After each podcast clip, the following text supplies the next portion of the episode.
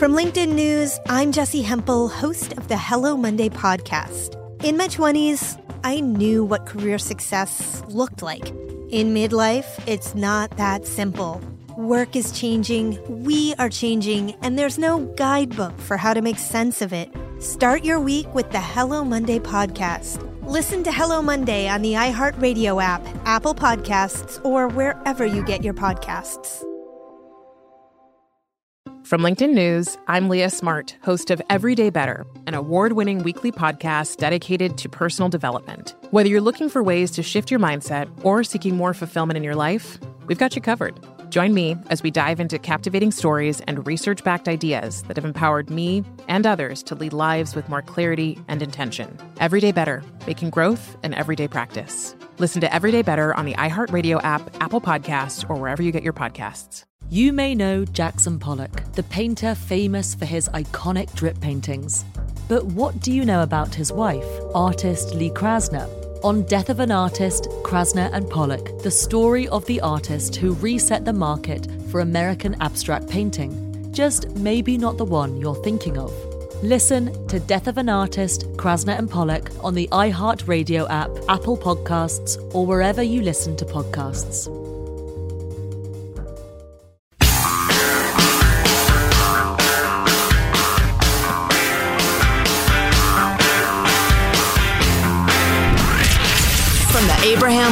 Radio Studio at the George Washington Broadcast Center, Jack Armstrong and Joe Getty. The Armstrong and Getty Show.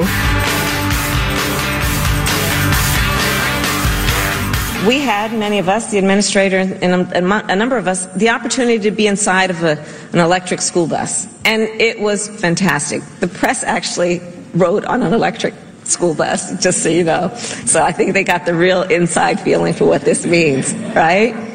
And so what we all experienced is on an electric school bus, on an electric bus, no exhaust, no diesel smell. You know, when we talk about our children, I know for this group, we all believe that when we talk about the children of the community, they are the children of the community. When she thinks she's being amusing, she's not amusing. When she thinks she's being insightful, she's not insightful. When she thinks she's really dropped the mic, well, somebody's grabbed the mic away from her because they're sick of her babbling. I'm not anti-electric school bus um, or electric anything if the if the numbers work out and all that. But man, I would think it would take a gigantic battery and a lot of charging to haul one of those things around. Oh yeah, absolutely. That's just just. It, you know, I'm reminded of one of H.L. Mencken's favorite sayings about uh, Warren G. Harding and his speaking style that it was so terrible it almost became wondrous. Well, Kamala, her description of when we were on an electric school bus, we had the experience of being on an electric school bus, and the media, the media was on it too, and and we had the experience of being on it, and there were no fumes. It was amazing. That's there is nothing to that. You didn't tell me anything. That story sucked. It was only twenty seconds long, but it's you didn't say anything. Oh God, she gives me a headache. Anyway, a couple other uh, soft-headed California politicians to discuss, at least briefly. That story's a few days late in getting here, but uh, I've just been hanging on to it. We didn't get to it. Eric Swalwell, who's that's right, he ran for president briefly. Yeah. He was part of the, the horde that ended up with uh, with Joe Biden, right? He was. Or was he 2016? He was 2016. Swalwell, Swalwell.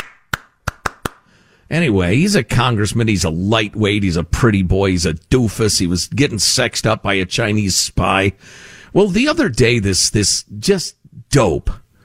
After the horrible church shooting in Orange County, this guy tweets sorry at House GOP that the parishioners hog-tied your boy, adding hashtag sorry, not sorry. So wait a minute. So this congressman suggested out of nowhere, before anything was known, that the Chinese national, who for nationalist, racist reasons, whatever, not like Taiwanese as a race, but he shot up a bunch of people in an Irvine Taiwanese Presbyterian church that he was a Republican guy and the House GOP somehow owned him. Yeah, that's ugly. Unspeakably stupid. I mean, one poor person was killed, five were wounded, and often we talk about the killed. And forget that the wounded were shot by a gun. That changed your life forever. And God knows what their injuries are. But as commentators were quick to point out, not only that was was that a brutally partisan and inexcusable swipe out of nowhere at Republicans, but Mr. Swalwell was aided in his rise by Fang Fang, or Christine Fang, a, success, a suspected Chinese operative who did fundraising for his congressional campaign. Said Portland journalist Andy Ngo, we've quoted many times, the suspect is a man from China whom the FBI has opened a hate crime investigation into because he allegedly targeted the parishioners based on Taiwanese identity. Given your past personal connections to a Chinese communist spy, it's more likely the suspect was your boy. Decent point. Other comments included, you might want to ask Fang Fang about this. Sounds like he was your boy, champ. Oh, boy. Also, you let the Chinese spy hog tie you. Man, you and have one affair with a Chinese spy and people just won't let it go. You let, uh, uh, well, that tweet didn't age well, somebody wrote. What WTF is wrong with you, Eric? Does that Chinese spy still have some leverage on you? Swalwell has left out the, uh, left up the tweet, by the way. What the hell is the matter? How can he get elected? Never mind primarying him from the left, primary him from the sane. Anyway, continuing our California scrambling segment. oh, that reminds me, I've been I've been meaning to do a, a, search in the email for the guy who sent us the Los Angeles scrambling uh, this audio. Uh-huh. And have him just do a general California one. A big good one. The increasingly liberal San Diego Union Tribune with an article the other day. Homeless count is up 10% in San Diego County. More miserable out there than I have ever seen in years, said somebody or other. And that's after spending a tremendous amount of money on so-called homelessness. The February 24th count found almost 8,500 homeless people in San Diego. That's up about 10%. Uh, 4,100 living outside of shelters, 3% increase, uh, 713 in vehicles. Uh, since the last count, the city has purchased two extended stay hotels, converted them to permanent housing for more than 400 formerly homeless people. Uh, let's see, a private charity has opened a 407 unit affordable housing and unit. City and county have worked together to increase outreach teams, other efforts, etc. And it just keeps it growing. And some of those places are a hellish existence. I was following a Twitter thread on that from a mom whose daughter uh, was in one of those hotels that's you know, credited for no longer on the street. Okay, well now you're living in a hotel with a, a bunch of drug addicts and the and the prostitution and the fights and everything that's going on and exploitation of women uh, that's going on uh, uh, inside those places. Just how is that better? Yeah, yeah. So the city's added 271 shelter beds in the past year, 25% increase. Now they have almost 1,500, additional 450 next couple of months. Uh, let's see, uh, do of 4,321 people counted in shelters, 3,000 were in emergency shelters, such as large tents, 1,250 in transitional housing, 36 people in safe haven temporary housing for people in rehab programs. Uh, as usual, City San Diego had the largest population of homeless people in the county uh, et cetera, et cetera. The more they spend, the more they get. Now, if I'm going to be intellectually honest, I would say, all right, maybe the forces of uh, expensive housing and the downturn in the economy, uh, anybody who can fog a mirror can get a job, that uh, the problem is growing so fast that we're just not able to keep up. You cruel conservatives who say spending more and more money to make it as easy as possible for people to be junkies, uh, and that's why we're getting more. You're just wrong. You're wrong. But I say you're wrong. Well, why? It's the same things happening in San Francisco. Same thing happened in L.A. and Sacramento. The same thing is not happening in Oklahoma and Texas and and well, right. South Carolina or North Carolina or Florida. That's the point I was going to make. Uh, first of all, we we know from interviews and stuff, uh, studies that we've heard that, like people on the street in San Francisco that are homeless are not from there. They moved to San Francisco, so they oh, moved. Yeah to this situation because you get more stuff. And why are half the homeless people in the entire country in California, according to the Wall right. Street Journal? Now, specifically uh, in terms of the Bay Area, I know the various activist groups have said, "Oh no, no, it's not people coming in from outside." Um, and it's it's a housing problem. But you ask people actually on the street, and we have, and we've talked to them, and others have. Michael Shellenberger has, for instance, um, and they will tell you. We've been told personally, ninety percent of the people are on drugs. And a lot of the people who are quote unquote mentally ill are mentally ill because they do such meth, it's ruined their brains. And uh, in the Bay Area specifically, 90% of the people have come from outside San Francisco.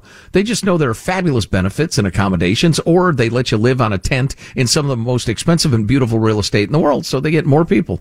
So, you know, it, as soon as San Diego went to three to two Democrat on the city council, I knew things were going to change. And sure enough, Welcome to Bumville. By the way, ABC 10 San Diego on a story that you mentioned a little bit ago that I wonder if you could expound on. California parents could soon sue for social media addiction. How uh, do you know much of the framework of this? How parents uh, would sue, uh, and it's it's always been on my mind. Raising a couple of boys who are headed toward teendom. But I was talking to a woman at the park yesterday. Her kids are slightly younger than mine. And she's worried about it, and I'm worried about it. And my son's 12 and just headed that direction. Yeah, yeah. Well, I, I would echo the words. Who who was it we were uh, talking about the other day? Said uh, keep your kids off social media until they're past puberty. But there are so many examples of social media that non like uh, computer natives don't understand, like the video game thing or whatever. Yeah, um, right. But uh, Calif- uh, but I haven't even heard of half of them. Like I know Facebook, so don't be on Facebook and Twitter, okay? But there's you know there's TikTok, and then there's other versions of TikTok that I, I sometimes I come across the name of some of these, and I, I didn't even know that existed. Right. Yeah. Dozens of them. Uh, all I know is what I've read. California could soon hold social media companies responsible for harming children who become addicted to their products, permitting parents to sue platforms like Instagram and TikTok, for instance, for up to $25,000 per violation. the bill passed the state assembly on Monday, hasn't passed the Senate yet. The bill defines addiction as kids under 18 who are both harmed, either physically, mentally, emotionally, developmentally, or materially, and who want to stop or reduce how much time they spend on social media, but they can't because they are preoccupied or obsessed with it. The key being that the people that created this stuff know it is addictive. They believe it's addictive. Oh, yeah, it's designed to be addictive. You can call it sticky or our algorithms continually find things you'll be interested in. But it's designed to be addictive. Sticky. Well, for the umpteenth time, watch the uh, documentary, The Social Dilemma. It is so good. Sticky's a good term for we got you hooked. Yeah, yeah. Um, the idea that parents can sue private companies is suspect. Yeah. Um, and I'm not sure it passes the courts, honestly. No, I don't think so either. You know, but I, even if, and, and I hate this because I hate performative politics, but even if this just leads to further discussion of how damaging social media are for kids, I think that would be valuable. You know, I've been, I've ha- had this great series of, of articles and thoughts and columns, um, on, on the situation with kids and social media. And it's so important, I think, but it's so depressing. I haven't I haven't worked it into the show. Really? Yet. Wow. Yeah, I mean, there was a, a, a piece in the New York Times um, entitled "On the Phone Alone," and it talks about the adolescent adolescent mental health crisis, and really smart, reasonable, non-axe grinding, not trying to make any particular point. People are just trying to figure out why the kids are so miserable. That's um, worth figuring out. I think it ought to be a headline every single day in America. I think everybody, uh, adults, kids, parents, non-parents, teachers, you know, everybody should be worried about this. Um, talking about uh, adolescent mental health, and I don't, I don't really want to skim over it. Although we need to take a break. Um, there's no proof that say TikTok or social media's like button is causing the mental illness crisis. There's a lot of evidence that the, the social media are depressing kids and the rest of it. But the narrower question of cause and effect are secondary. What seems undeniable, says this one uh, author of a series on adolescent mental health, um, What's undeniable is that the surging use of digital technology has changed life's daily rhythms. What he meant is super powerful. And why don't we get to that in a moment or two, if you can stick with us? Okay, yeah, I, I want to hear that. And if you've got an adolescent uh, struggling, uh, why are they struggling? In what way? Text line 415 295 KFTC.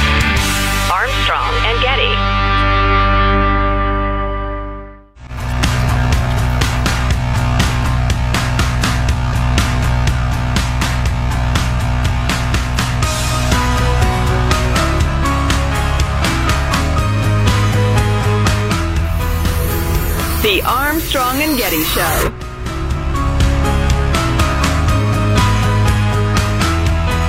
Got a couple of entertainment tips for you I can hit you with next segment. Uh, going to be a hot movie, going to be a hot uh, Netflix special. So you can be with the hip crowd. Stay tuned.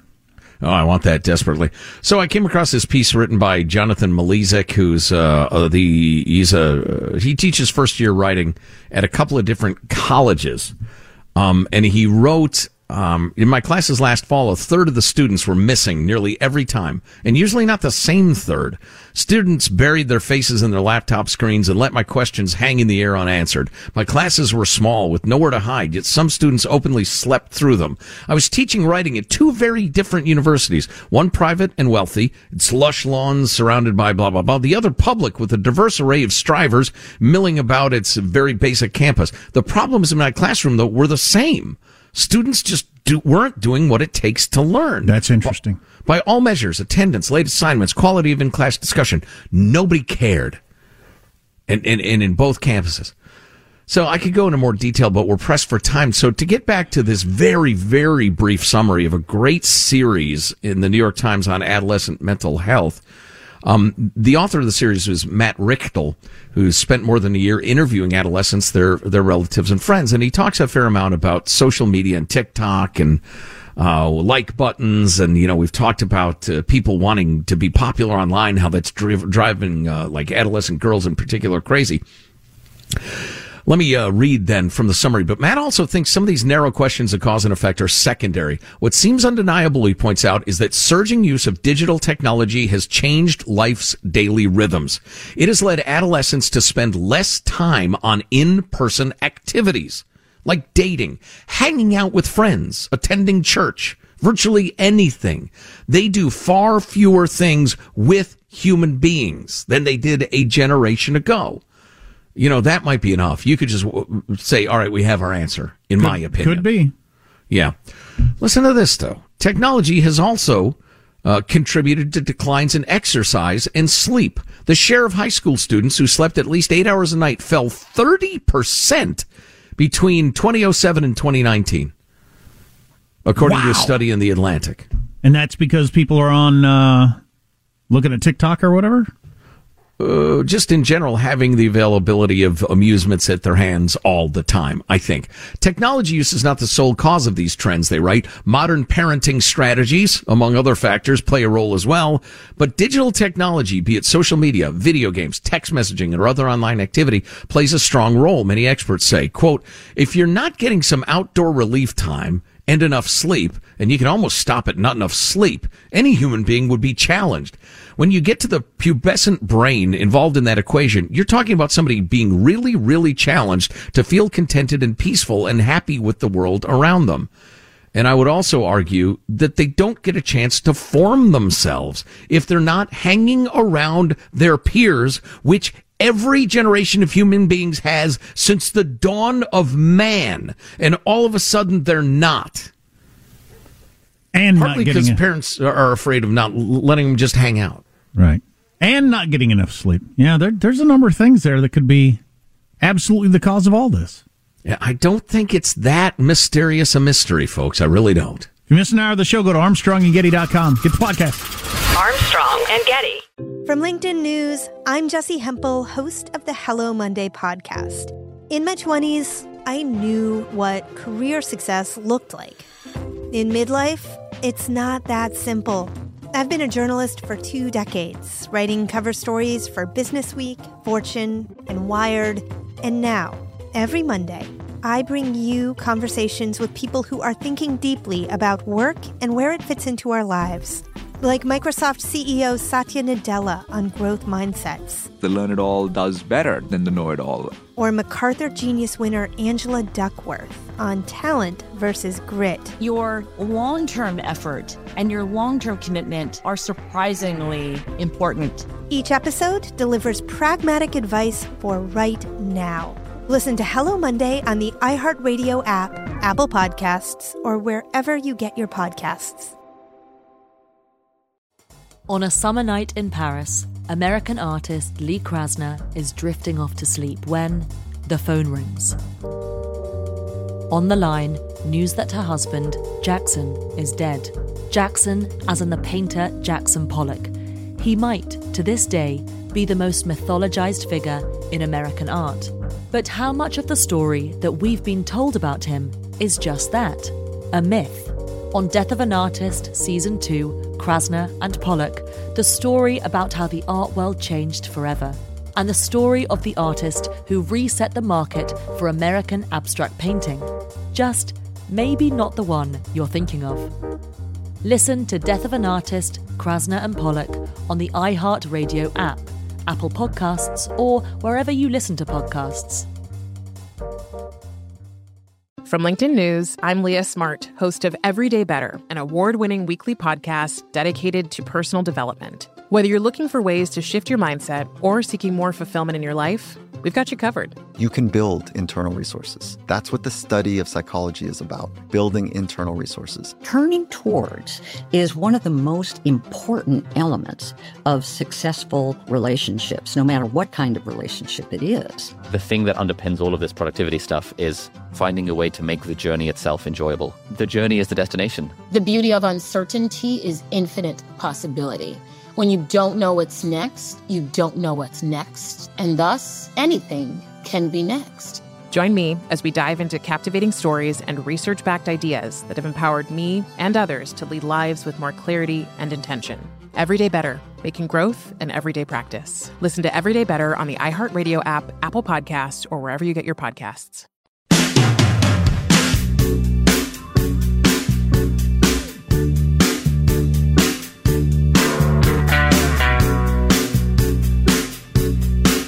The Armstrong and Getty Show.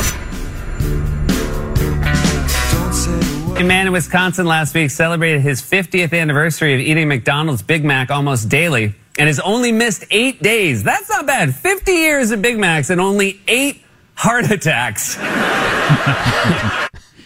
Funny.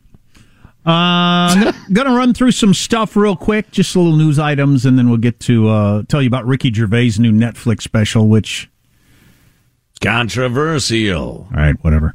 Um, here's a tidbit for you. Uh, poll done in Ukraine. 82% of Ukrainians are not willing to give up territories for peace. That's a hard people. They're getting pummeled and murdered and raped and homes and businesses destroyed and 82% so we're not giving up any territory. Boot these blankers out of here. There are multiple examples from the 20th century, World War II, what have you, where the tougher it gets for a populace, the tougher they become, the, the less likely they are to give in. Business news for you. The spike in home prices is now steeper than it was before 2008. Remember at the time we all said, how did we not see this coming? I mean, it was ridiculous. Well, here's a, here's a, here's a couple numbers for you. In the second quarter of 2020, the average sales price in the country was 374. The average sales price first quarter this year was 507. Good lord. Went from 374 to 507. That's a 35% increase in under 2 years. Wow. There's no way that's real. It's just not yeah. possible. Well, getting back to the, you know, 05 through 08 thing, one of the reasons we didn't see it coming was that at every single level, everybody who was profiting from it was writing articles and editorials explaining how it's not a bubble at all. This is a legitimate reflection of blah, blah, blah, blah, blah. Little did we know, Wall Street was repackaging joke mortgages to sell to unsuspecting foreigners who were being duped. If you're the sort of person that wants to uh, be hip, about what the coolest movie is out there. You might want to know this. Woody Harrelson's new movie just showed that the Cannes Film Festival got an eight minute standing ovation, which uh, they're saying is unprecedented. So apparently people really, really loved it. It's After called eight minutes, my arms are tired. I mean, really, really tired. It's like the band is going to come back for their encore, and everybody knows they're coming back, Yeah. but you got to go through the ritual of I don't. For, I don't. Eight minutes is too long. Does that make me a bad person if I know they're going to come out and sing their biggest song? If I just You're sit there- lazy. if You're not doing your part. I sit there and rest. I figure there's enough people clapping, and they're coming back out anyway. No, if we don't clap loud enough, they won't. You're being lazy. Uh, anyway, the new movie is called Triangle of Sadness. Wow, sounds great. And it's a dark comedy. So there you go. Okay. If you want to know, oh, Triangle segment, yeah, I, uh, I read a review. It's fantastic. So if you want to be that person. And one more pop culture note that's a little more uh, worth digging into. Ricky Gervais has got a new Netflix comedy special called Supernature. It's only been out for a few hours, already drawing a lot of criticism for a string of what they're calling transphobic jokes. Of course, if you mention trans at all in any way other than this is the best thing that's ever happened, it's considered transphobic. Here's one headline Netflix is carving out a little niche for itself as the home of transphobic comedy. Another headline, this from Variety Ricky Gervais' anti trans special proves Netflix is on no one's side but its own. Wow, wow, yeah. You, you okay? All right. You, think you're going to win anybody over by not recognizing the legitimacy of people's concerns about the, the, radical, you know, trans theory, queer theory stuff? you think really you can just dismiss it out of hand like that? I'm tempted to, to read some of the quotes from the special. I think I think what we're going to do so that we can leave the bad words in, if you're okay with that, uh, is uh, play it during our little podcast. We do the One More Thing podcast after the show every day, and if you want to hear hear a couple of highlights from the Ricky Gervais special, we can play them for you. Then let me read you just a little bit of this though. This is him commenting uh, that I think is pretty good. Um, you can't predict what will be offensive in the future," said Gervais who had has quipped in the past that his ultimate goal is to get canceled. Like the worst thing you can say today, and he got into the conversation about um, Kevin Hart losing his Oscar gig because he had some things that were perfectly okay and funny in 2008, but not okay now. Ricky Gervais said, You can't predict what will be offensive in the future. Like the worst thing you can say today to get you canceled on Twitter, death threats. The worst thing you can say today is women don't have penises. No one saw that coming. You won't find a 10 year old tweet saying women don't have penises. You know why? We didn't think we blanking had to. Um, you're right. Amen you that, you brother. won't find a 10 year old tweet saying that. So it kind of keeps you out of trouble. The inflammatory jokes don't sit well with many online, accuse the Brit of punching down at a marginalized community. All right, yeah. I just, who was it? I was looking at a Twitter string the other day about something relevant, and that was the first reaction. Nice job, white men punching down. All right, fine. I, I am tempted to read the jokes, but I'll tell you what. Get the grab the podcast. One more thing. Uh, where do you find that? At ArmstrongandGetty.com? I don't know where to Sure, find these wherever you get uh, podcasts. Armstrong and Getty. One more thing. I go home every night. You know what I do? I turn on the TV at seven o'clock on CBS and I see what they have to offer me. That's the only way I know to take in entertainment. No, that's entertainment. Night after night? That's right. And I sit through the commercials and uh, I watch the whole show. And uh, it's a, if it's a good crime drama or a situational comedy with a laugh track, it's perfectly okay with me. And then whatever's on next on the channel you're on, you watch that too. Exactly. I stay right there. Um, but I am tempted to read these jokes because they're they're they're crafted in a way to uh, uh, provoke. That's what it. That's what it is. I uh, I'm jealous in a way of Ricky Gervais, um, just because he has enough money that he can proceed completely without concern for his career, quote unquote. He doesn't care. Um, and he can be very, very blunt. We obviously are willing to push very hard against the orthodoxy of the lunatic left, the lunatic right, for that matter. Uh, but he doesn't have to care at all. No, no, yeah. it would just be a luxury. Um, and we now know, I think, why Netflix changed their guidelines for running the company. What a week or so ago, where they put in that paragraph that uh, if you're not happy with the content we are on Netflix, perhaps working at Netflix isn't right for you because they knew this Ricky Gervais special was coming. Obviously, a week ago, it's probably been you know in the works for months. They knew they knew it was going to come out. They knew it was going to draw the the fire it does. They knew that it was going to make them the kind of money it does. That that that one comment in here is is correct. The one headline that I read, but it's not the dig that you seem to think it is. All they care about is their profit. Yeah, that's what they're doing. They're trying to come up with the most profitable shows the most people will watch. That's not some sort of insult. That's just what the business model is.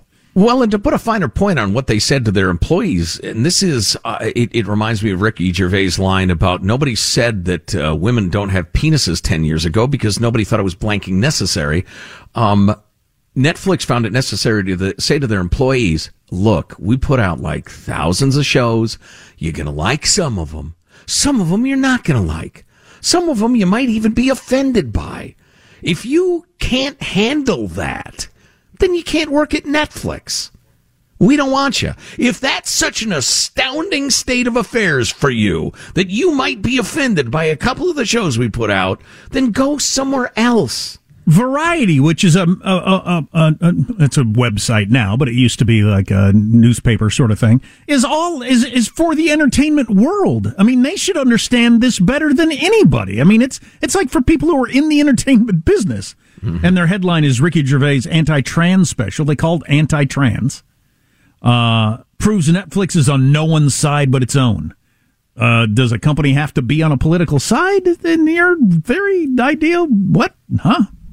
Well, and if you, especially if you read James Lindsay and Helen Pluckrose's brilliant cynical theories that goes through, you know, critical race theory and queer theory and the rest of it, uh, what Ricky Gervais is against, or Bill Maher, who we uh, we played some clips of him, talked a little bit about that the last couple of days. What they're against is the radical queer theory, which says there's no such thing as a man or a woman. There's no such thing as male and female. It's all a societal, you know, uh, uh, people conforming to society. You can be anything you want.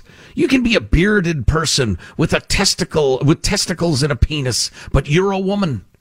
And you can be breasted, be ovaried, have a womb, etc. But you're a dude. That's fine. Of course you are. And anybody who says you aren't is a hater. They're against that. They're not against somebody saying, "Hey, look, I, you know, I, I've got a, body of a man, but I feel like a woman. I think I am a woman. Okay, that's fine. I can respect you, but stop saying men are giving birth because they're not." Fumed one critic on Twitter. Oh boy, that sentence should not be followed by something anyone pays attention to, but I'll read it anyway because that's just a human being said this is what is what I just said. Five minutes in, and he's making jokes about trans women attacking and raping people in public bathrooms. To him, we exist only as a punchline, a threat, something less than human. Okay, fine. Uh, it, having read the jokes already, and we're going to play them on the podcast, uh, which we'll record right after we're done today. Um, having read the jokes, it goes way further down the road of insulting the trans community than Dave Chappelle did. I didn't think Dave Chappelle did at all. I, I, didn't think there was anything insulting in his special at all. And remember the controversy that was for a while? Oh, I mean, yeah. that was a big deal for like several days. And uh, Ricky Gervais is going way further down. So I don't know if if if uh, Chappelle laid the groundwork that makes this not land as hard, or if this is about to erupt because the special just landed on Netflix a couple hours ago. Yeah. So there yeah. you go. Speaking of the sort of journalism that quotes a human being on Twitter, which is just so stupid. Even even on my favorite uh, news show, Special Report with Bret Baier the other night, they were talking about gas prices, and they had uh, they had like a youngish woman, like probably early twenties, in a smallish car, saying, "Oh yeah, these gas prices are killing me. I don't, I don't know how I'm going to pay for this." And then they had a, a guy saying, uh, "You know, yeah, they're really high, but I hope they come down soon." I thought, why did you show me those two people? What did that tell me? Right. What? What? I know some. I know. I just. I think it's just such a convention of the news that they can't not do it. That the director says, no, you got to get some quotes at the gas pump. So they send them out to get it. Jenny Johnson, mother of three, doesn't know where she's going to find the money. Boy, if these prices keep going like this, it's going to be tough. Right. What did that tell you? For those incapable of imagining what a person who is concerned by gas prices would look and sound like, here is one. but everybody, like you said, everybody still does it. Right. And it's inexplicable to us. Maybe we're too hip for the room. Do the rest of you watch that and think, well, that makes sense? They interviewed one woman who's. Well, hey, honey, honey, some people are very concerned, and according to the news, other people are less concerned. They just talked to two people. Really? Wow! Said no couple ever. Ah, boy. Ricky Gervais special labeled hurtful by critics over trans jokes. Okay, yeah, this is going to be a story today. Anyway, we got more on the way. We'll finish strong next. On a summer night in Paris, American artist Lee Krasner is drifting off to sleep when the phone rings. On the line, news that her husband, Jackson, is dead. Jackson, as in the painter Jackson Pollock. He might, to this day, be the most mythologized figure in American art. But how much of the story that we've been told about him is just that a myth? On Death of an Artist, Season 2, Krasner and Pollock, the story about how the art world changed forever. And the story of the artist who reset the market for American abstract painting. Just maybe not the one you're thinking of. Listen to Death of an Artist, Krasner and Pollock on the iHeartRadio app, Apple Podcasts, or wherever you listen to podcasts. From LinkedIn News, I'm Leah Smart, host of Everyday Better, an award winning weekly podcast dedicated to personal development. Whether you're looking for ways to shift your mindset or seeking more fulfillment in your life, we've got you covered. You can build internal resources. That's what the study of psychology is about building internal resources. Turning towards is one of the most important elements of successful relationships, no matter what kind of relationship it is. The thing that underpins all of this productivity stuff is finding a way to make the journey itself enjoyable. The journey is the destination. The beauty of uncertainty is infinite possibility. When you don't know what's next, you don't know what's next. And thus, anything can be next. Join me as we dive into captivating stories and research backed ideas that have empowered me and others to lead lives with more clarity and intention. Everyday Better, making growth an everyday practice. Listen to Everyday Better on the iHeartRadio app, Apple Podcasts, or wherever you get your podcasts. From LinkedIn News, I'm Jessi Hempel, host of the Hello Monday podcast. In my 20s, I knew what career success looked like. In midlife, it's not that simple. I've been a journalist for two decades, writing cover stories for Business Week, Fortune, and Wired. And now, every Monday, I bring you conversations with people who are thinking deeply about work and where it fits into our lives. Like Microsoft CEO Satya Nadella on growth mindsets, The learn it all does better than the know it all. or MacArthur Genius winner Angela Duckworth on talent versus grit. Your long term effort and your long term commitment are surprisingly important. Each episode delivers pragmatic advice for right now. Listen to Hello Monday on the iHeartRadio app, Apple Podcasts, or wherever you get your podcasts.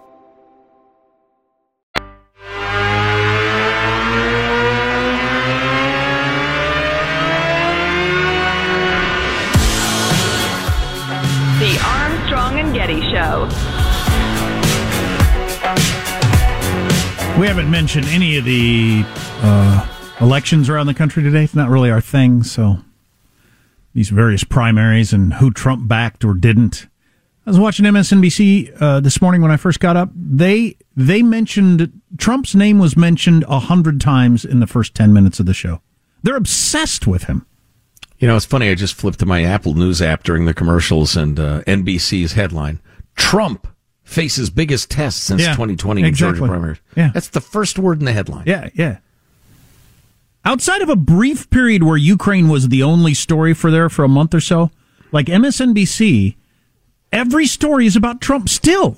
Is it because ratings or just because they're like weirdly obsessed with him? Both. Yeah. Yeah. Trump was such a ratings driver in lefty media for so long. I mean, they can't abandon, if there's a an ounce of juice to squeeze out of that phenomenon, uh, they have to go back to it. Plus, you know, the ratings suck, so they're desperate. Do you realize former presidents endorsing candidates isn't a thing? It's like never been a thing in the past. They don't come out and endorse people and then you measure how it just, it's not a thing really.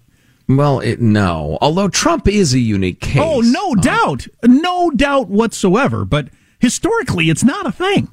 But, you know, I'd, I'd like to have a conversation uh, someday. I don't know, maybe never. With, with Trump fans. Some of the people he's endorsed are just losers. They're Yeah. idiots. The guy in Georgia they- yeah, I was thinking of David Perdue, but he kisses Trump's ass, so Trump endorses him. He's going to lose by like 35 points. Yeah. And uh, his opening statement at the debate was the 2020 election was stolen, and everybody cheered like crazy to make it clear that's what he was. He's going to lose by 35 points. Yeah, yeah. So I wanted to squeeze this in real quick before the end of the show. We were talking about the Ricky Gervais special in which he uh, makes some jokes about the transsexual craze. Bill Maher commenting on it that it is a craze where adolescents are being swept along because they're desperate for an identity. Got this note. Um, granddaughter came to visit for a few days, just finished her first year of college and came out as asexual panromantic. In other words, she's romantically attracted to people but doesn't have sexual feelings. So far, she's only been romantically attracted to males. Only males, but insists she might be attracted to a female in the future. I seriously doubt it, but being a straight cis female wouldn't give her a spot in the queer community, which she insists she's part of. Not sure what a straight female who doesn't want to have sex uh, has in common with the queer community, but it's given an awkward girl who's extremely intelligent but socially awkward a group to hang out with. She's on antidepressants, which I'm 99% sure is why she has no sexual feelings. She's struggled with anorexia, which seems to be under control. Thankfully, all of it breaks my heart. It's kids who are, especially white kids, berated as being the oppressor for being cisgendered straight white people. You're causing all the hurt and, and pain in the world. You're the oppressor. And the minute they say, well, maybe I'm a asexual panromantic, all of a sudden, oh, oh, okay, you're okay. In fact, you're you're part of the good people. Congratulations. It's a craze.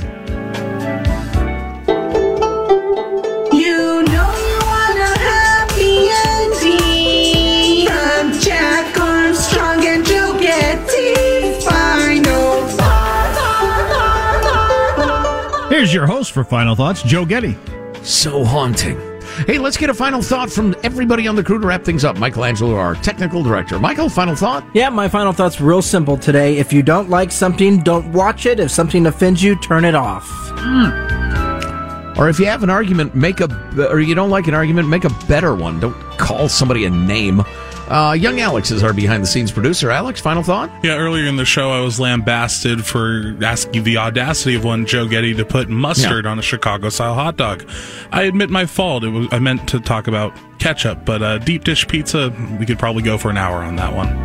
Well, never, never question my authority on issues that are Chicago food based. Uh, Jack, a final thought for us. I would actually listen to you talk for an hour on deep dish pizza. I really would. Um, uh, as far as the elections today, take it from me as a guy. I've studied this a lot. I take in, I think, the best political pundits out here and they out there, and they all say this. It's the candidate that matters. The national uh, uh, overarching narrative of who endorsed who. That's not what determines these things. It's the candidate locally and what they're all about and how they come off. That's what matters. Yeah, I would agree completely. And my final thought is also food related. It's funny, Judy and I hosted a party the other day, a, a, a viewing party, when Justin Thomas came from seven shots back to win the PGA Championship, but we served Italian beef. Which is a great Chicago food favorite. For whatever reason, we're really we're doubling down on the food of our upbringing. I don't know why. Wow. Italian beef, Chicago style dogs, Italian st- uh, Chicago pizza. Come on. Are you sensing your own mortality? I don't know. Well, yes, but I don't think that's it. I just think we miss it. I'm just hungry. Armstrong and Getty wrapping up another grueling four hour workday. Got to have pepperoncini on your Italian beef or you're not trying. So many people, thanks a little time. Go to ArmstrongandGetty.com. Listen to the One More Thing podcast. Going to be very controversial. See you tomorrow. God bless America. Armstrong and Getty. There's been a mischaracterization. Get Woo! To me, that would be the reasonable, rational thing to do. Right. Come on. My God, man. So when you're home thinking, what is this all about? Just think about. To work together as we continue to work together on. Aye, aye, aye, aye, aye. Aw. You effing idiot! It was so bizarre. You can taste it. On that high note, thank you all very much. Armstrong and Getty. From LinkedIn News, I'm Leah Smart, host of Everyday Better, an award winning weekly podcast dedicated to personal development. Whether you're looking for ways to shift your mindset or seeking more fulfillment in your life, we've got you covered. Join me as we dive into captivating stories and research backed ideas that have empowered me and others to lead lives with more clarity and intention. Everyday Better, making growth an everyday practice. Listen to Everyday Better on the iHeartRadio app, Apple Podcasts, or wherever you get your podcasts. From LinkedIn News, I'm Jessi Hempel, host of the Hello Monday podcast. In my 20s, I knew what career success looked like. In midlife, it's not that simple.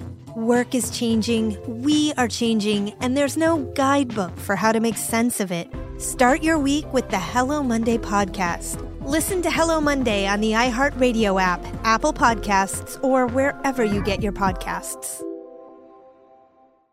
You may know Jackson Pollock, the painter famous for his iconic drip paintings. But what do you know about his wife, artist Lee Krasner? On Death of an Artist, Krasner and Pollock, the story of the artist who reset the market for American abstract painting. Just maybe not the one you're thinking of. Listen to Death of an Artist, Krasner and Pollock on the iHeartRadio app, Apple Podcasts, or wherever you listen to podcasts.